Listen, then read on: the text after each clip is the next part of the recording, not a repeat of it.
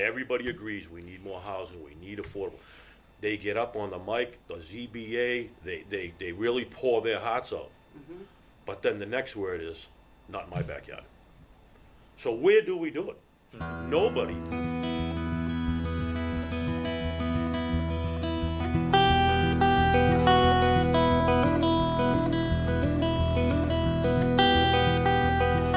Steve Sherlock here for Franklin Matters Radio. We're in the studio today to continue our Franklin for All, downtown zoning, et cetera, et cetera, et cetera discussions. And we've got a great group of folks in the studio today. We'll go around. Uh, on my right, visually, you're not seeing it, but this audio you'll be able to hear. Hi everyone, Cobi Frongillo, Franklin Town Council. Um, good morning, everyone. Melanie Hamblen, uh, Franklin Town Council, Chair of the EDC. Joe Halligan, recently appointed on the Master Plan Committee. Brad Chafee, um, owner of uh, Camford Property Group here in Franklin. Thank you all for joining. Today, we'll, as we said, we'll continue the discussion. I think the impetus for me was initially uh, at one of the EDC Plus meetings, Joe, you had stood up and provided, I think you had a paper or two, and you went through a list from a developer's perspective around the setbacks, the requirements of a site plan, et cetera, and how even combining two or three, you, well, you had to combine two or three properties in order to get something buildable with the changes that were going. One of the pink pieces that we've been discussing over time is kind of like the sausage making machine.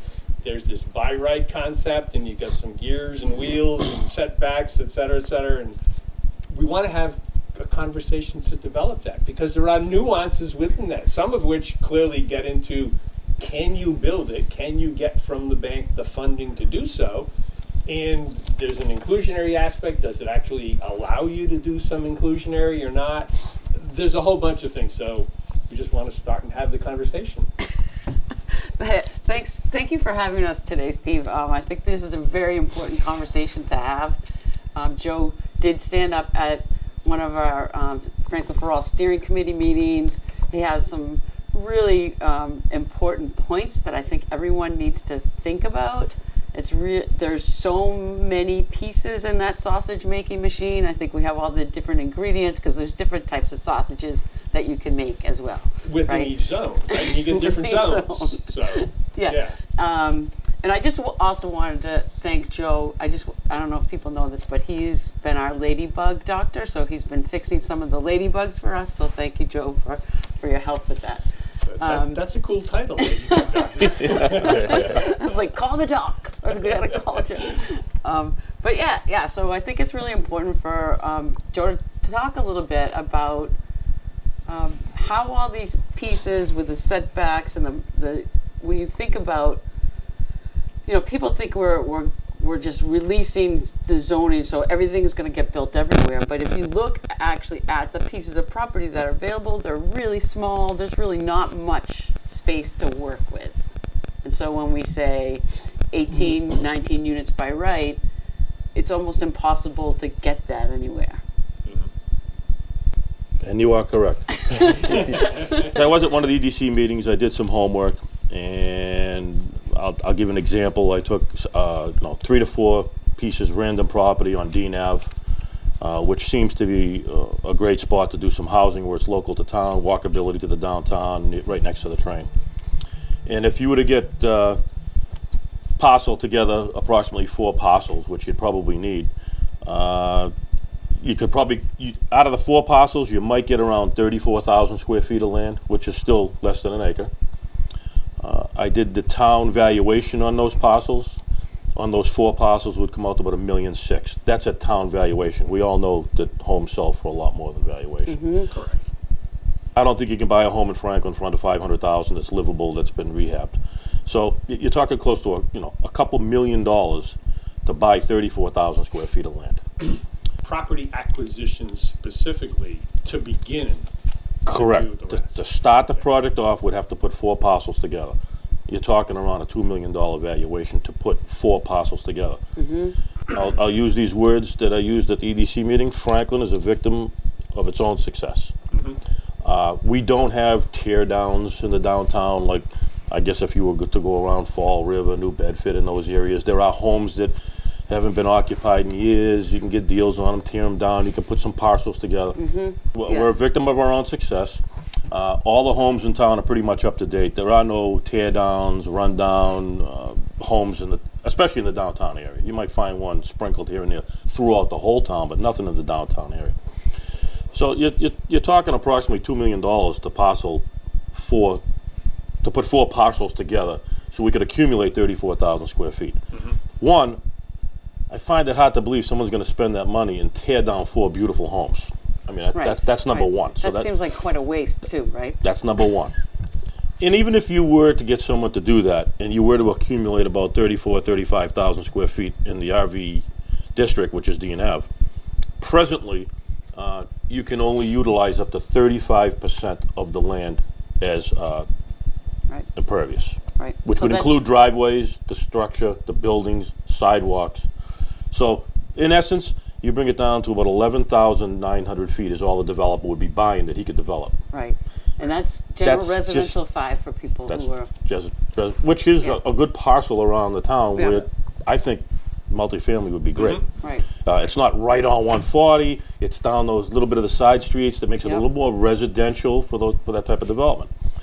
So as Brad sitting next to me here will know that you're not going to spend two million dollars for 11, 12,000 square feet of land No, to million. To build on. to build without well, the. With, that's just the land cost. So that's Right. right. So the, that's one of the main things, right? Is like that we have this land cost, but then our setbacks are so egregious. I think is what they said in the Frank- Setbacks we haven't even got to yet. We're just talking about utilization. Yeah, We're talking utilization. just about Site- impervious coverage. site Impervious- feasibility is really what we're just starting at. here. Yeah. Site feasibility. Yeah. Right. So And now that- we've we've cut it down by two thirds, That's correct. the buildable area. But in today's day and age, though, the impervious coverage issue can be corrected because the impervious coverage issue goes back to the horse and buggy days when you put a home up uh, or driveways. You had plenty of land for the for the water to saturate into o- Right. off the structures. Mm-hmm. Today we have technology. If you really wanted to, you could do 100% impervious mm-hmm. with underground drainage and The engineers we use. Yeah, Yeah. We, we could do that Yeah.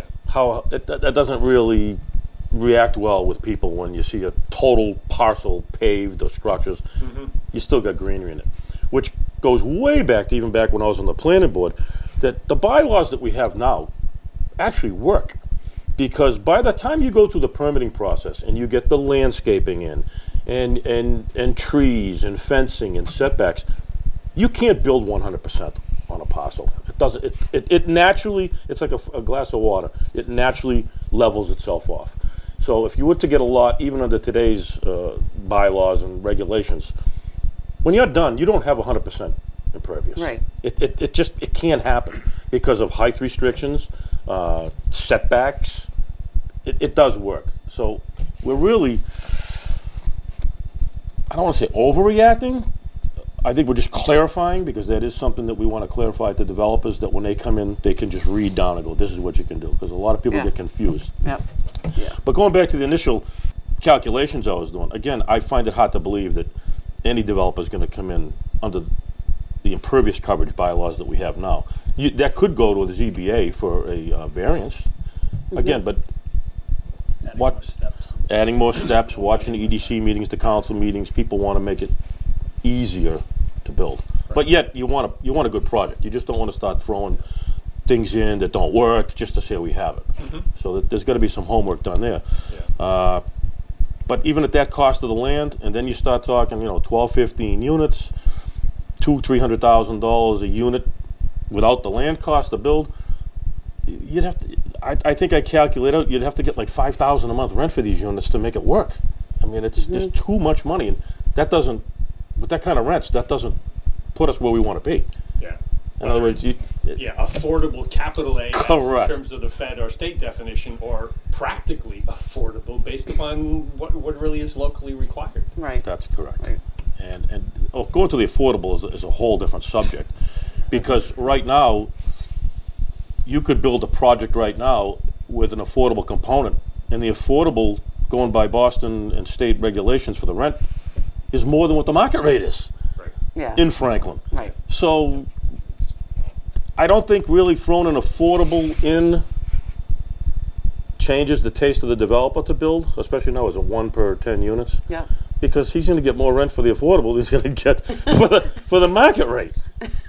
It's it's a crazy That's formula. very interesting, right? I mean, that's one thing people don't really know realize is what the market rate is versus the affordable of the capital A. Well, it's part of the, the gears and the sausage making mm-hmm. machine we're talking about because, to a certain extent, when I think it was one of the points when you made that night as well, when you still got to get some funding, and obviously you've got the acquisition cost, you get the build costs, and then if you put the affordable piece within that, that changes your affordability and potentially whether the bank's going to actually even give you the money to do that as well never mind within it once you ultimately come out the income difference is going to be you know is it truly affordable at that point right. aside from and i think there was one of the other conversations we had if it was more of a ownership based condo type unit so that the user is uh, versus rental there's a different uh, other affordability nuances around those discussions as well as i recall Correct. I think, and Brad can correct me on this. I'd much rather have apartments that are affordable, because when you're building an affordable home within those, it's actually costing you money. Oh yeah. You're losing money on those affordable components. It- You can't even retrieve back at the sale what you've got in it to build it. Mm-hmm. But on a rental, if it pays slightly more than market rate, I'm all in, yeah and it's guaranteed right half of those people, you might get the money from the state. There might be some state subsidies that pay for that rental. It's all electronically deposit. It's an easier sell than building a home because you're losing on them. You're actually losing money on affordable units so that you can try to make money on the market rate units. Right. And then That's where a bank would come in and not be comfortable. yeah, and the state does incent to the extent that, from a town perspective, uh, supportable housing or sustainable housing, the actual SHI index. If you've got ten percent within an apartment complex, all Oh. the apartments count towards our SHI. Right. But on the ownership side, only the affordable units count. So that throws our numbers. You know, there's there's incentive there for us to incent the larger apartment because we get the bigger number to our SHI Right. as opposed to a Right. smaller number from an ownership perspective. So yeah, it, it really gets complex. And, and it's it's what that point, Steve, is like we we know that people don't really want really big, uh, you know, big units. They want to see units with they want to see buildings with less units in them, and and so, but it's better for us if we have the bigger units with affordables in it, right? It's bigger, better for the town. Right. um, but and one of the other things about afford, the affordable is that um, in the housing production plan there are incentives in there to build more affordable affordables, like to allow for setbacks, higher density, and all that. You know, lesser setbacks, higher density, um, and there's things like that in there as well. I think we kind of forget that, um, but that's another step that the builder has to go through, um, and it makes it less likely that possibly they will go through those steps. I'll just I'll piggyback a little bit off of what Joe said. Yeah. So, with the example of piecing all the four lots together, the houses, aside from the financial pieces and everything that Joe mentioned, you also have the time piece. Nearly impossible, right? When have you ever seen on one street four houses all go for sale at the same time and one person buys it? Doesn't Never. happen, right? Right. So even in, in the case that we changed everything, made everything work, and did that, you still have to assemble four parcels. Right. It could take decades or never, right? Right. So that's almost a showstopper right there. And at the time, we've assembled pieces, and it has taken five to eight years in a lot of luck, Right. right? Somebody has to be in the right position, they're moving, or this and that. It's just a lot of things. So this is extremely hard. That's why you don't see this stuff happen. And that's outside of the zoning and the, in the, in the financial piece. Mm-hmm. Can- Just a practical matter. Can I like just ask you a question while you you guys ju- Sure. just said this stuff? So, why can't you just have one parcel and build something that that you can make money on and still build housing for people? So you can, but not with the so with the way that we're talking about the changes in the zoning, and that's what this is about. Mhm. It doesn't work. There's not enough setback. That's the issue. You need to gather more land in order because we've been, we've increased the density by right.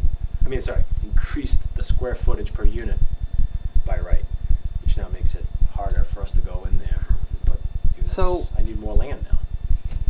Okay, but it was all special permit before, Yep. right? And now there's some by right. So if you, but to make it um, affordable, it has to be um, more units by right. But I also had a. I'm just like trying to. So I believe, Yeah. so if I look, like, so take C one zoning, for example, that was one unit per thousand square feet. So if I went in with a special permit and I used one unit per thousand square feet, hmm I got a baseline. So now it went up to twenty-two fifty is what, what's currently gonna be in front of the council. Am I gonna go and say, well, I'd go- like to go back to one per thousand with a special permit? I just made up my own bylaw. There's nothing that says, so I just, um, it, it's all, it's whatever everyone feels, that there's no baseline for less. You can get a special permit, you can ask for anything you want. What are you going off of? So now I have to go back and say, well, based on the history of the last thirty years of Franklin, C one, this is what we did. I'd like to go back to that. It, it, it doesn't help, right? I mean, I think it made that part worse, if I'm explaining that correctly. I mean, it's a special permit. but I there's think no- that's one of the gear wheel pieces that we're talking about, because in order to get to kind of the, and let me just step back as well. In our conversation, because affordable is used in multiple areas, we've got the capital A affordable from the state fed regulations, we've got realistic affordable, we also have the developer side affordable. So if- if mm-hmm. we could, from a developer side, called it buildable, because Right. if you can afford to build it, then it becomes buildable. Yeah, That, that helps us clarify some of the, just for our conversation, Oh, right? okay. Right? Yes. Yeah, maybe I- that would help me a little bit. 'cause definition, I'm like, But, you know, Yeah, yeah. From a listener perspective as well, then now, how are they using affordable? They talk, that way we, Right, right. It's a simplify it. buildable lot. So Yep. the lots that already exist, I guess, is like. So this is still my question. There's a lot that exists. You own it. It has that White House on it, right? Mm-hmm. Um, if you only own that that lot, you couldn't put you couldn't um, tear that down and put in a f- like a six fan a six unit building there. With the current zoning by special permit, I could. But if I now get increased, right, the, de- well, I'm, I'm sorry, the density decreases in a, in a sense, right, the way we're doing it. I now have to go with a special permit, but I'm going backwards to what we had as a current bylaw and asking for that, which takes away right? from So I, the now I've just So- made up my own Right, process. Right, right. So, uh, uh, I want to I want to clarify that and then sort of walk us to the the very point where you're at. So, just to like step all the way back, and Yeah, I think I do this every uh, every podcast. I need but- to do it too. But that's fine. Uh, you know, what we're talking about here is in order to uh, afford all the services that you enjoy in Franklin, uh, safe, um, nice roads, good schools, uh, good senior center. In order to afford all that, the main piece of revenue that the town has is property values. And so we need to develop in a way that we're able to afford uh, all those services. And for a long time, we did the exact opposite. We developed in a way that added to our liabilities, uh, whether they be roads that we need to maintain, pipes that we need to maintain, uh, that added to them faster than we were actually uh, gaining in revenue. And so now we need to uh, steer the ship back to a form of development that actually brings in more revenue than it does add to uh, our expenses. At the same time, we want to build a community that's vibrant and, and livable and, and prosperous and is a place that, that people want to go. And there are so many ways in which we can accomplish both of those at the same time. What it means is stopping the more sprawling, uh, or at least slowing the more sprawling uh, sort of new uh, residential subdivision types of developments, um, the sort of uh, large box apartments on the edge of town, and uh, then at the same time allowing for a type of development that creates a compact, mixed use, walkable, uh, incrementally grown uh, downtown. Um, that's going to bring in uh, enough revenue on the infrastructure that already exists so it doesn't further uh, add to our expenses, right? So that's what this Franklin uh, for All project was about, is how do we uh, look at downtown zoning and where we were allowing things where the downtown that you enjoy um, and most of those uh, those parcels uh, that, that are your favorite, the, you know, your favorite uh, buildings and all that. We made those illegal to build, and now we're saying, can we go back and ease up our restrictions around our downtown so that incrementally, incrementally meaning you know little parcels at a time, one parcel here, a few parcels here, uh, one parcel here, uh, we can grow back in a way uh, that we used to. So that's what this, this whole conversation was about. So th- this piece that uh, Brad's touching upon was the first stab that the council took at, uh, and this is through this Franklin for All uh, plus process, or the, sorry, the EDC plus process through the, the, the title uh, Franklin for All. So it had some members of uh, Town Council's Economic Development Committee, uh, Planning Board, and uh, Zoning Board, uh, working through okay, how can we ease up some of our downtown uh, restrictions first um, to allow for some of these projects to be built. And the piece that Brad just brought up is the amount of units that can be built per square foot per square foot in our downtown.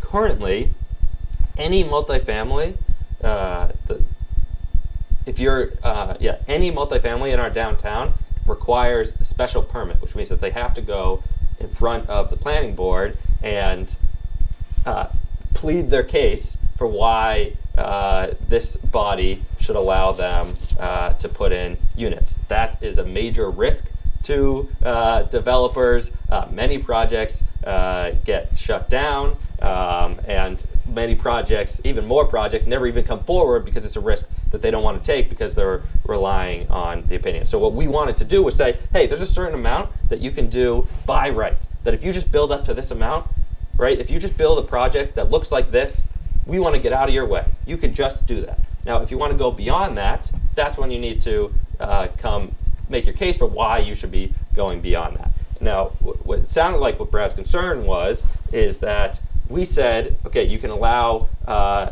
up to one un- one dwelling unit per 2,250 uh, square feet. Um, that is what you can do by right, and then after that, you need to ask for a special permit uh, from the planning board. Prior, it said that you have to ask for this special permit from the planning board, but they can grant a special permit up to a thousand, uh, one unit per thousand square feet by right. So what he's worried about is that the 2250 doesn't actually capture uh, enough projects, and so either way, for a lot of these projects, he's going to have to go in front of uh, planning board and it's helpful for the planning board to at least have that number that says, well, planning board, you can go up to a thousand, because without that number, we know through tradition that they're good about sticking their heels in the ground and uh, enjoying the, the power that they have, and they might not, you know, without any target about what to allow. That seems to be Exactly. the Thank you. That's the- much the- more the elegant. than that. Okay. All right, I get it now. yeah. And, Thank you, Cope. Because you know, I because we look at I look at it and I think, well, um, that it is actually that it's intuitive that it would be up to a thousand, but since if we remove that, then I get now I understand why Brad is scared, There's nothing to go by. right? Yeah. All, all we have to go by is the the whims of the Yeah. Okay. Thank you. Thank you. planning I'll let you keep going. Yeah, I think that's huge, right? So all all we're talking about now, I, I said in, in my remarks around this, uh, that number itself is almost almost irrelevant because of everything else that we just talked about. That um, the number of units that can be built per square foot uh, is not the biggest uh, dictator of what's actually going to be able to build be, be built because we have overly restrictive uh, impervious surface uh, regulations, uh, parking regulations, uh, uh, Setbacks. setbacks, uh, you know, height, yard dimensions. Um, that all of those are the bigger dictators on what's actually going to be built. And so, if we're serious about you know sort of righting the ship on what the form of development that we want in Franklin, we can't. Not only can we not forget those pieces, those pieces are are critical uh, to making this work. And that's what I think what, what we're talking about. I'd like, I'd like to touch on just a little bit of what, what Cobi was talking about. Sure. The forgotten piece in this whole thing which really is the most crucial part of all of this, is as I've tried pushing this and no one listens. What is a unit? Define a unit. Okay. Uh, a unit can be a four bedroom or it could be a one bedroom. There is nothing in the book that defines that. Right. So if someone wanted to put in a, a three unit, one bedroom, a, a three story, one bedroom unit, one unit per floor, of, I'm- I'm trying to, One room per floor. one room per floor, they're all one bedrooms. So they're one bedroom units, three of them. Yeah. You would need uh, 1.5 parking spots per unit in the downtown or in the C1. I know. The same guy can put a four bedroom in, he only needs 1.5. And, I, and I'm going to give an example. I, I hate to go back in history. Uh, there's a project across from the Honeydew on 140 that is being uh, developed now. The man came forward with 33 one bedroom units. He needed one per one per 1.5 parking spots per unit to make that work. He could have come forward and says, you know what? I'm going to put in 12 three bedrooms. Wow, you're only going to have 12 units in there. This is great. But you got 12 three bedrooms. You might have five people living in each unit. More parking, more cars, more of everything. Mm-hmm. But no one has come to the point of a distinction between a one unit, what a unit is. And there should be something written that if some guy wants to come in and put a, a one bedroom unit in, it should be a little more laxed than someone putting a four bedroom unit in. Mm-hmm. Obviously, a four bedroom unit's going to use more infrastructure, more water, more sewer. You're gonna have But there's no distinction. That Right. you still only need one and a half spots for Right. that unit. Right. Whereas the poor guy wants to put some one bedrooms in, who want to live, you know, put some development downtown area where those people will use the train or walk around. They're single people. They walk only need a the street to the grocery yeah, store. they only need a one bedroom. yeah. They need That that one bedroom spot. unit has to comply to exactly what a three and four bedroom unit is. No one has ever grasped that idea of what a unit is. And that's a big that's a big major when you when you're doing development. Yeah, just so just to make make that point extra clear, all of our zoning regulates by dwelling unit. That's correct. And not by number bedroom type. bedrooms. That's correct. Which now a developer comes in and says, "Oh my God, I just want to put some one bedrooms in. Look what I got to do. I might as well just put three and four bedrooms in. It's the same same rules and regulations." And I don't think you really want three and four bedrooms. It it just it, it, it doesn't work because now you know you're going to need more parking spots. More than one person is going to live in a three bedroom unit. Guaranteed.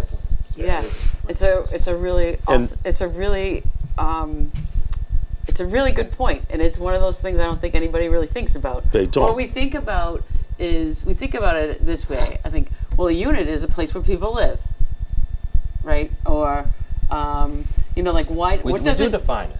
what does it matter where a unit, what type of unit it is? But now this is a reason why we should we should really think about What a unit is. Yeah. Yeah, uh, if anything, since or not not what the unit is i think but the differences Well, the between the developing Yeah. it right define a unit, I mean, you, you've already struggled respectfully to define an accessory dwelling unit, which is another piece. The We won't go definition. here to, Yeah. at this point, but it's related to the conversation, right? What is It a is. unit? If it's a, if it's It a is. unit that's one bedroom versus a unit that's four bedrooms, if it's a unit that, you know, it, that, that's, that's all key in part of the discussion. And the analogy I've used in other places, I mean, everybody likes green grass, right? Everybody has that concept of green grass. And green to you may be different from my green, different from somebody else's green. But as long as it's green, everybody says, oh, yeah, green grass, that's a great thing.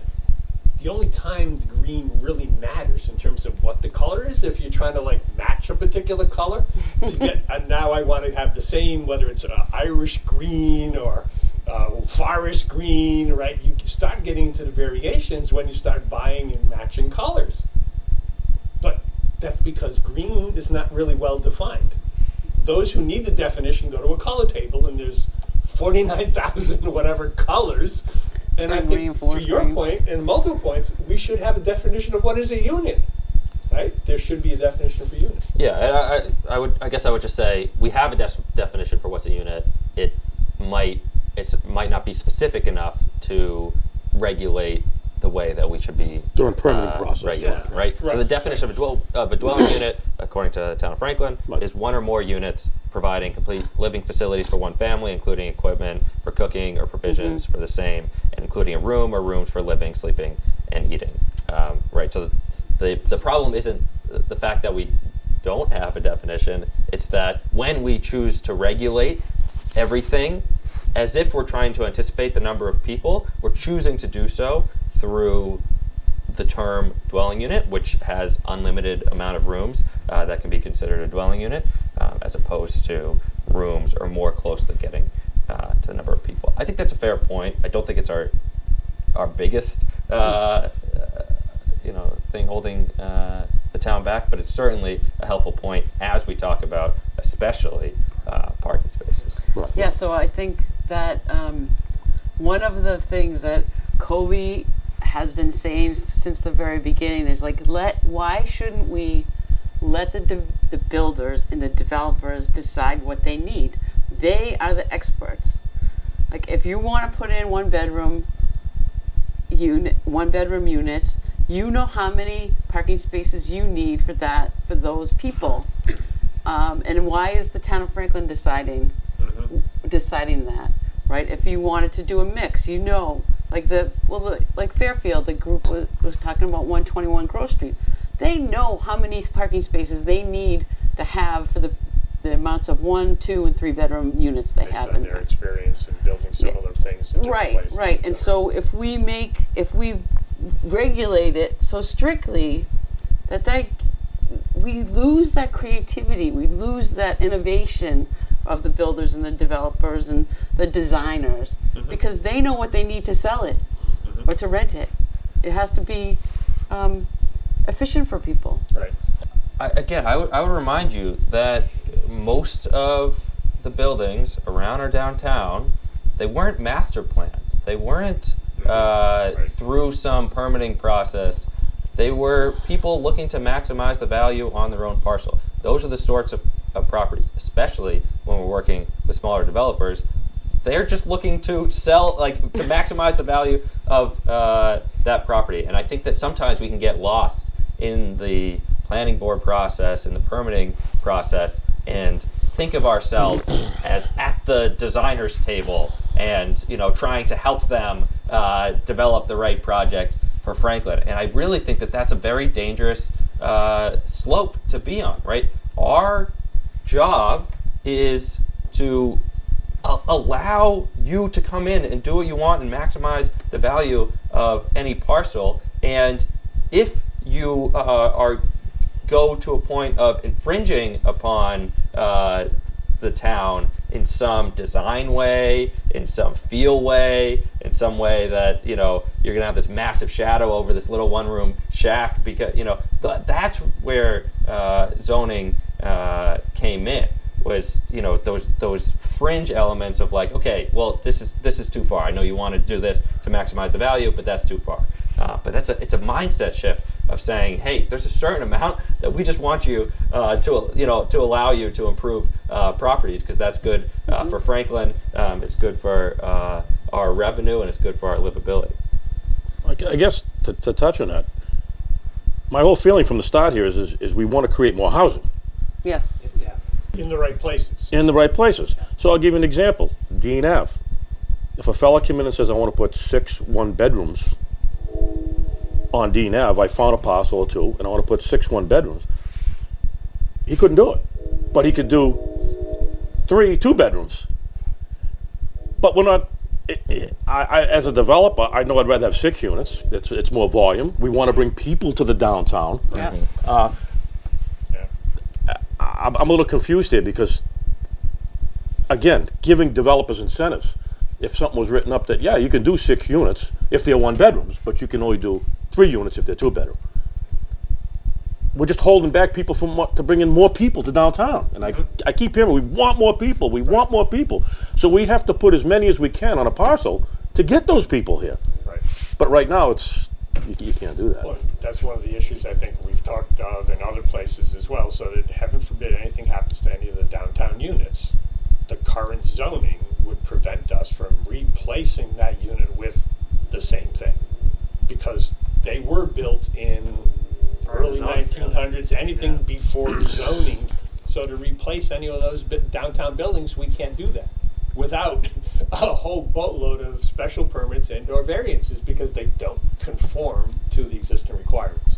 So one way to go, for conversation's sake, rather than kind of piecemealing this gear, this gear, it's, let's take it from the other side if we could. What should what should be the key gears that we go after from kind of the buildable point of view, right? We've already talked of there are various keys. What would you rather see? And for conversation's sake, maybe maybe that's a way to Well, I'd like to see uh, something that derives from the, the word unit. Yeah, we have a definition of a unit. But what incentive can we give a developer, whether it's a one, two, or three bedroom? One bedroom, you get more volume. I think we want more volume downtown. I think we'd like to see young couples move in downtown in a one bedroom that, that can utilize possibly only one car, use transit transportation, walk around the downtown. It gives, it's a magnet for those type of people to, to walk around the downtown area. Uh, That's what the businesses need. They need more people. The businesses need first. to. People come first. People The come first, next. right? So we have these aren't gonna drive the businesses, but they, but we don't have the people yet, and so the bu- Yeah. that's why the businesses keep going out of business. It's like, But there's catch twenty-two to that too, because Franklin likes to keep the mom and pop stores. We like local. But the more people we get, we're gonna bring in non-local. We're gonna get the legal seafoods. We're gonna get all those people that won't come here for the demographics. They want that Dedham, uh, Natick type volume of people.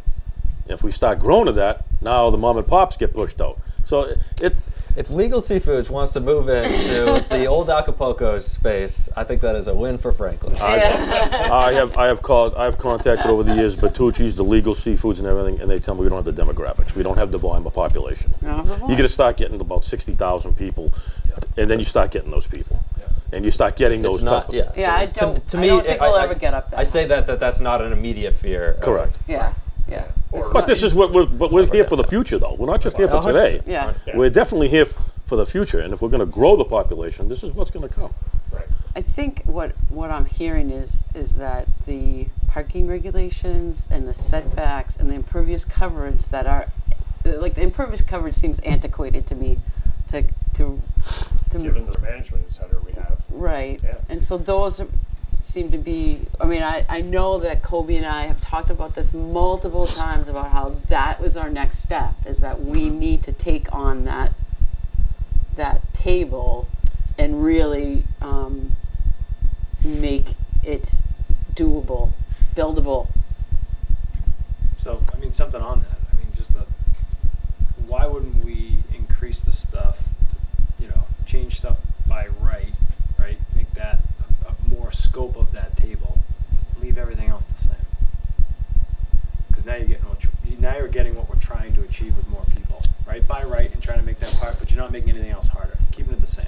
Which I don't think it's a lot of red tape and certain stuff, but this is even going to make that harder. So maybe you just make Yeah, the so by that- right I- different Well, and there- keep it all the way it is. I think there's a lot of, um, I mean, there's there's reasons why it has to be by right up to a certain percent per, per unit, and that's the M, and that's the MBTA community. Great. Um, we have to we have to do that because we need to be able to get our mass work grants. Yeah, no, Now, seven absolutely. million dollars in the last four Yeah. years we've Yeah. got, um, and so um, I think it was a struggle to get it to be this high. Um, I think Cobi and I would probably, I think it should be at least twenty by right because that's what people like the downtown zoning. Like that, why not just stretch it all the way down, um, one forty, right? Um, that downtown commercial zoning, and um, and so, and so. Um, That's things like the building with Birchwood. Right, the building that had Birchwood's in, right, that, that's, that is, That people like that building a lot, but I don't think they understand how dense it is. Yeah, it's very dense. And it, but it, that's what helps bring customers to Birchwood, right? Um, and to the, and to all the other stores downtown. So I think it's, it's one of these incremental steps that we've been talking about. Um, and, and it, it's taken 16 months to get to this point. I think we have to alleviate, people still have fears about um, the possibility of what's going to happen next. And w- I feel that our job, Cobi and my jo- jobs, have been to explain to people what it really means, right? And and how there's really n- not much to be afraid of. That what's what we should be afraid of is not doing anything. That's what we should be afraid of, of not allowing building. Then we can't afford what you. Then the we can't that you afford want. anything, right? New growth stalls. We need to. We can't. Our budget is at per, in peril, right? And so um, this is actually one of the strategies uh, to help the budget. That's what the town council is supposed to do. That is our job. Right, our Right. number one job. Yep, and I think it's gonna be tough the next couple of years. So this is a good time to do this. I don't think you're gonna have a lot of development going on. Just, No. I can tell you, it's already stopped now. Right. So this is a good time to help that. One, one last thing I'd like to touch on too is, we mentioned 15 units, 20 units. You could make it 50 units. It doesn't make a difference because there's a formula already in place. And I'll give you an example. From Milliken Ave all the way up to the other side of, uh, of 140 is water resource.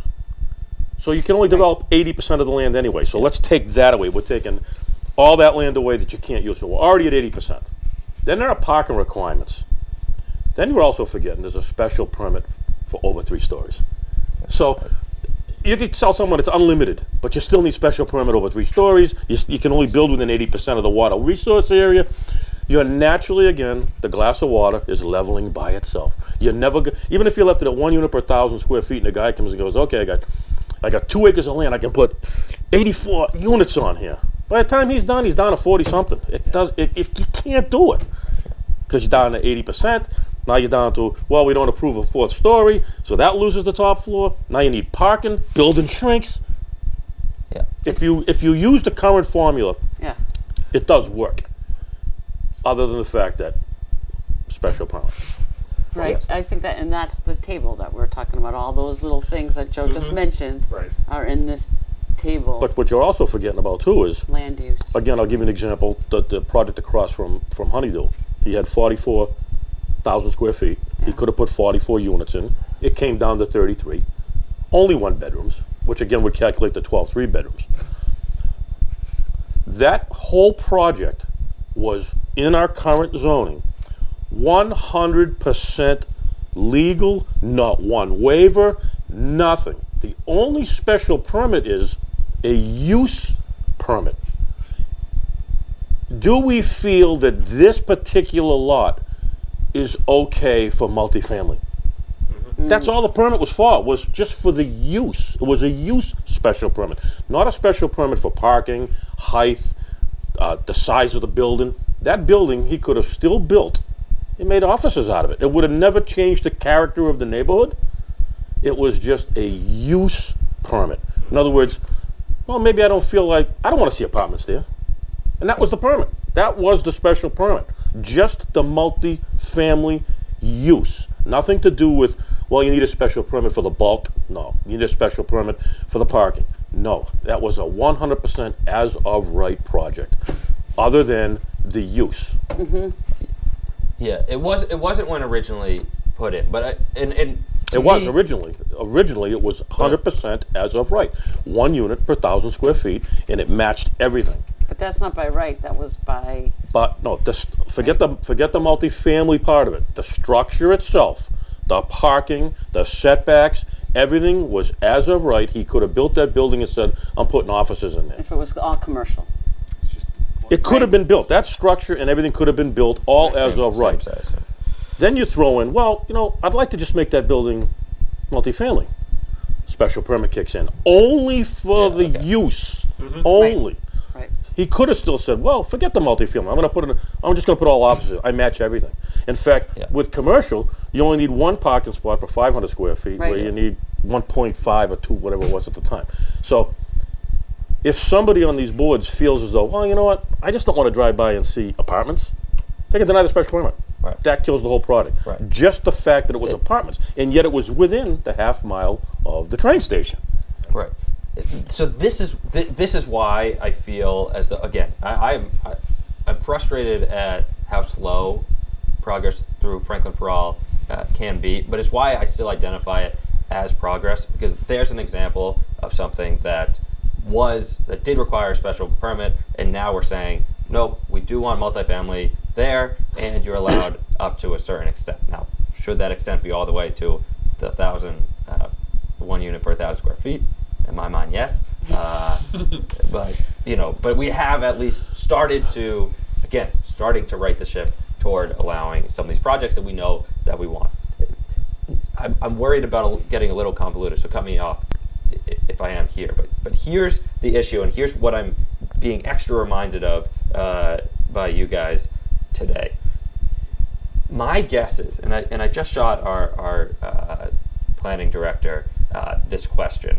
Um, my guess is, I don't know, the number of projects that come forward that can actually that at first proposal can be built by right and don't require any special permits or variances at all. My guess is that's at least under 10%, if not none. And so what we've done is said that every single time you're going to have to fight for everything, right? You're going to have to fight this uh, board of people for every project that you want. And as long as you are doing that, we're only giving them certain tools um, to control you, and, and, and that's often how they see it. Is, is controlling uh, this project. And often those tools aren't even matching the tools that they want, right? They might not, uh, they might be frustrated at the number of units or the types of, you know, whether it's one family or three family, but they can't really control that. What they can control is parking, and they can make you jack up your parking until uh, until you have to make it, you know, your your uh, building smaller, and then we just end up with a worse project because of it because we've we've lent. Um, Can I correct you on that one point on the parking, so I don't forget my point? Yeah. Okay. Uh, even with a special permit, you cannot make a developer put more parking in that's required in the bylaw. Than So, is so the, required. so the developer already knows that when he applies. So going for the special permit, they cannot deny you on parking if you meet the current bylaw. but we've made yes, yes, 100%. But what we said is we're just going to put every every rule is going to be overly restrictive so that you have to argue back. It's not that we actually want you to have um, one and a half spaces uh, per unit. We don't care if you can get people that are if you can fill a building over our train station with people that don't need a car. That's fantastic for Franklin. Amazing. You're not adding to our traffic. You're adding revenue. You're adding people that are going to only be able to walk to our downtown businesses. Uh, fantastic, right? We, we don't care, um, uh, you know, about that. But we've made that overly restrictive. So now it's okay. You don't need one and a half spaces per unit within a half mile of the, of the downtown uh, space. Um, but that's one of the tools that we have to control, Control. the uh, the project. Uh, that that's more. And, and we- again, we do it on setbacks, we do it on height, we do it on um, on impervious coverage. Um, and, and so, yeah, and, and- and again, just the very atmosphere of needing to uh, argue uh, for everything um, is is a risk that's often not uh, worth taking for developers. And and the point that, that you're making is one, one of the things that, that we did, and I, and I sort of have already made this point, one of these things that we're doing is, okay, we're going to allow certain things by right, but that's scaring you because, well, as long as, until we get to a point where we can actually put in full parcels by right, we're still retaining some of those um, Control. some of those control uh, abilities. And so, without giving them clear direction, then that's even scarier to me because now we've, yeah, you know, now we don't even have a, a target that we can agree on uh, as something, and you know, they can really just go on whether they like that guy or how they're feeling that morning Right. or you know uh, whatever it is and so you know sort of reminding ourselves that in this transition process still providing direction uh, to our boards and entities uh, might be an important piece uh, of that Just to touch on it just a little bit, as a former planning board member for almost 15 years, a little defense to the special permit. Uh, please in 15 years of being on the board, I personally never voted no on any special permit. I never looked at as a special permit as a way to deny somebody. I looked at a special permit as how to get the best for the neighborhood, the neighbors, the downtown. Uh, not not to deny the project, but you know you just don't want a log cabin built in the middle of two contemporary homes. I mean, it mm-hmm. doesn't match the character of the neighborhood.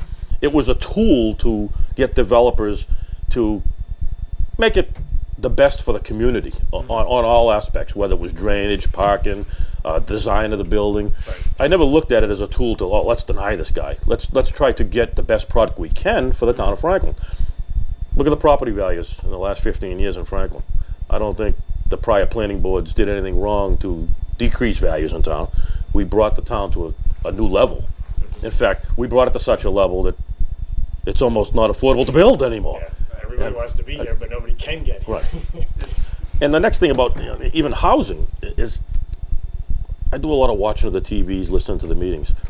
I have not heard one person in the town of Franklin say that we do not need affordable housing.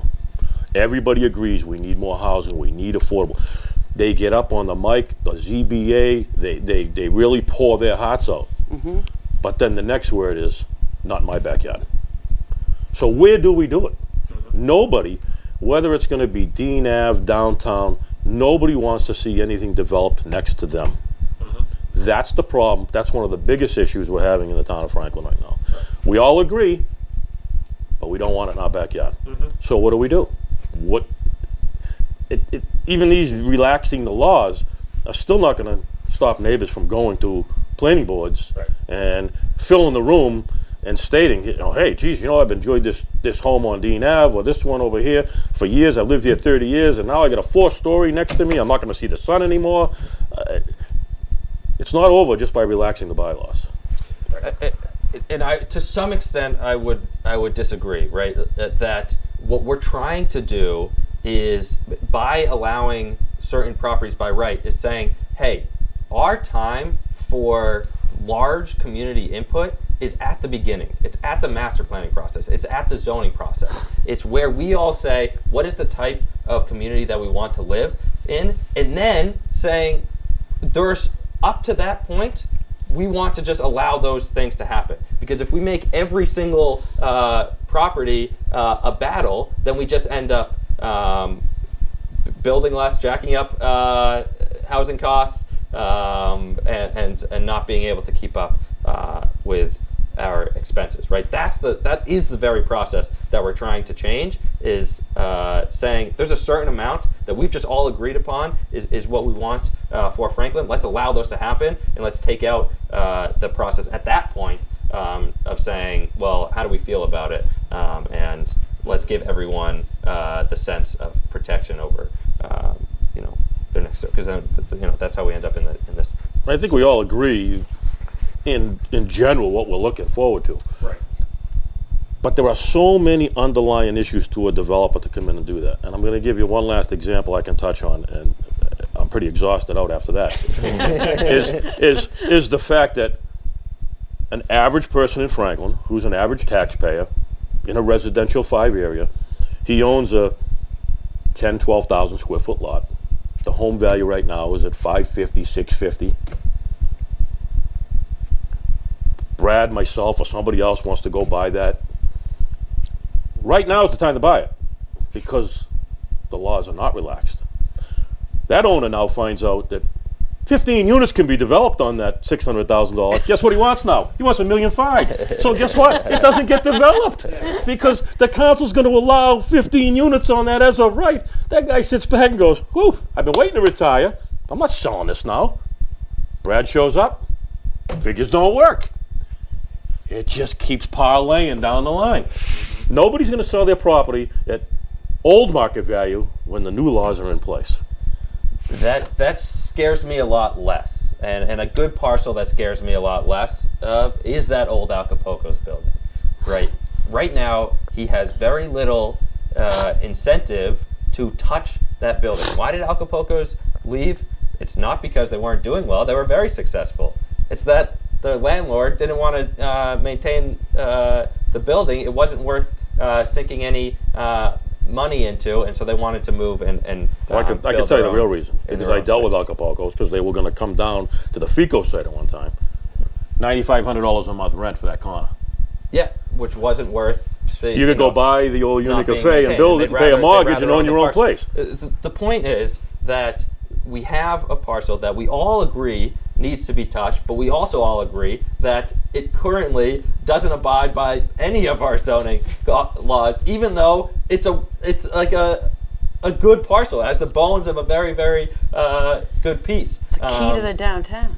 Absolutely. And so, you know, uh, it, a lot of people get frustrated. They sort of sit back and say, well, it's just on absentee landlords um, to improve their spaces. And that's, and that to me, uh, you know, I'm on the council, right? There are certain tools that are still within our power to actually say, no, it, it is worth you investing in this property um, because you can put together a project that's financeable, uh, that is lively and, and worth touching. And that is that involves us uh, relaxing uh, some of the restrictions to actually allow that parcel to become the exact parcel that I, most of town uh, would want it uh, to become. Right? I'd rather be in a space where people are deciding between whether now is the right time to improve the property or not than looking at the zoning codes and saying, well, I, I can't even improve the property uh, if I wanted to. Well, Brad might agree with me on this. I mean, that is a beautiful parcel to develop someday, but it would have to be done as, uh, what's the word I want to use? Uh,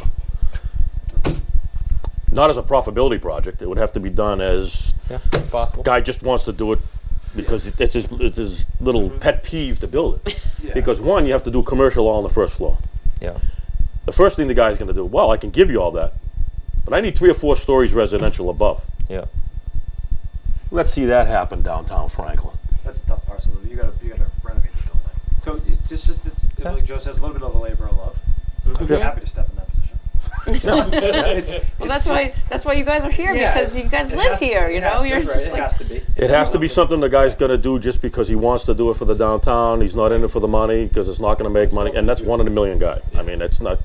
And and and again, let's try to vision old school downtown people who love the downtown, the village look, uh, to put in a three, four high rise, modern seaport looking glass building downtown. It's not going to happen. I, I just think that that is fear mongering to a point of, uh, of paralyzing us, right? Uh, absolutely, a three story, uh, four story brick building which exists in all your favorite downtowns. Uh, you know, we, we were just looking, taking pictures of Natick. I, I was just taking pictures of one in Greenfield, which is like a rural, but it has a vibrant downtown, four stories, that's well made, uh, is, is not uh, anything to be scared of. They exist in all these walkable. And I'll just touch on one thing you on that. Cobi.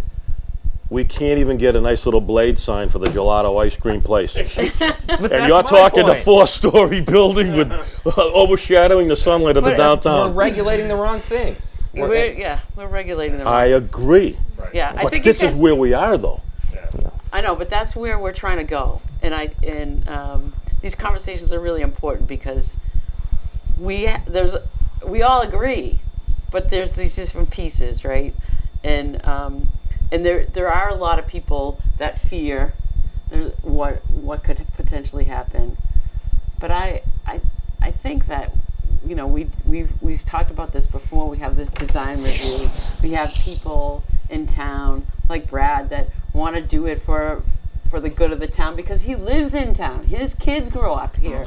Um, he wants to have a really cool place where the kids can walk around and do things and and be around people. We talked to Ed last time about density and how do we make people more comfortable. It's density, density, density, and so you know, I think we need we do regulate too many things. We regulate the wrong things, but it's a control issue, and we need to release the control a little bit to allow for the things that we want to see. Right. So I think we've come through, obviously, a, a sense of kind of like "Uh, that's all I've got for the moment. but it's been a healthy discussion, and we want to continue right. that. And I think a couple of points, at least from my perspective, we have opportunity now. To your point, in terms of developers, development is slowing, so this is the time to make some changes. When do we make the changes? We make the changes in the planning process, like we're talking about now, in the zoning, in the master plan, and not at the time before it's been the planning board or before it's been the zoning board of appeals. That's too Right. late. Right. So we do have good time now. There are multiple meetings going to be happening between the town council and planning board on current items that are moving through the process. And oh, by the way, the master plan is going to be starting, and that's mm-hmm. a key piece going through. So, yeah, it it's a patient process because things will not happen immediately. things will not happen overnight. But it's the nature of these discussions where, oh yeah, you mentioned that's a good idea, but we're now we, how about this? Now how mm-hmm. about that? I- I think we're gradually getting there. But just one last quote, and I quoted this years ago. There's an old saying, build it and the people will come. Mm-hmm. That's all opposite now. We need the people to get the people to come and build nice things. And we need more people in Franklin. That, I- that's, That, that could be a mic drop. well, it's true. I- I- how do we get there? You're not, if you want the downtown to be really revitalized with, with tenants and stuff, you need the people. You need the people to patronize those places. Mm-hmm. Again, years ago, you build a ball field, they'll come. Well, that, those days are gone. Before people invest in a downtown, they want to make sure there's people. Right. Right. Absolutely. Like no shop is going to open if there's no. That's customers. correct. Right. Believe me, it's Yeah, not going to work. That's pieces we've touched on in multiple can vouch for that. discussions. you need the volume, Yeah. you need the percent to have that happen. And then the affordability piece, the buildability piece from a Buildability. perspective will create the affordability piece from a residential perspective. Right. So Right. And what we really need to is, is, is we all talk about the cars thing, but we need something down a municipal huge parking lot somewhere because not everybody is walkable. Mm-hmm. We all live miles away from downtown. We have mm-hmm. we have four seasons. You don't walk in the snow. You don't walk in the rain. You need a car to get to downtown, and you can make it more vibrant if there was a place that you could park because it barely works now. Imagine if we had a vibrant downtown with a mm-hmm. lot of stores that, that, that require people coming in. There's no place to park. a step towards that, I'll put in the plug with uh, the parking changes recently. Now we're putting in, what is it, 70 to 80 additional parking spaces more available Yes. that hadn't been before. Yes. So, So hopefully that'll change some of that equation. there'll be a um, first come first serve kiosk down downtown to and open up all of those merchant only and commuter rail parking spaces for people to come downtown. Right. So if people don't know visuallys, that's the Ver- Ferrara lot right opposite kind of new the nutrition place, and then the town parking above the train station behind Dean. There's approximately 80 spots that are now available for first come first serve sometime this year. Yeah, and people can park at at uh, Davis Thayer right now for free as Except well. overnight. Except no, yeah. Right. So, um, but thank you so much, Steve, for having us again. Um, I think this is number six. I don't know if we said that at the beginning. Is it six? Yeah. Six. Uh, and Part um, of the journey. it's part of the journey. Hope everybody's been following along. And if they have any questions, they should just re- they could reach out to any of us. Yeah, we're available, and there'll be more of these. So thank you all for participating today, and Thanks, we everyone. do this because Franklin matters. We are now producing this in collaboration with Franklin TV and Franklin Public Radio. This podcast is my public service effort for Franklin, but we can't do it alone. We can always use your help. How can you help? If you can use the information that you find here, please tell your friends and neighbors. If you don't like something here, please let me know. Through this feedback loop, we can continue to make improvements. And I thank you for listening. For additional information, please visit franklinmatters.org. If you have questions or comments, you can reach me directly at shersteve at gmail.com. The music for the intro and exit was provided by Michael Clark and the group East of Shirley. The piece is titled Ernesto Manana, copyright Michael Clark and Tintype Tunes in 2008, and used with their permission. I hope you enjoy. And by the way, you can also subscribe and listen to Franklin Matters Radio on your favorite podcast app. Search in podcasts for Franklin Matters.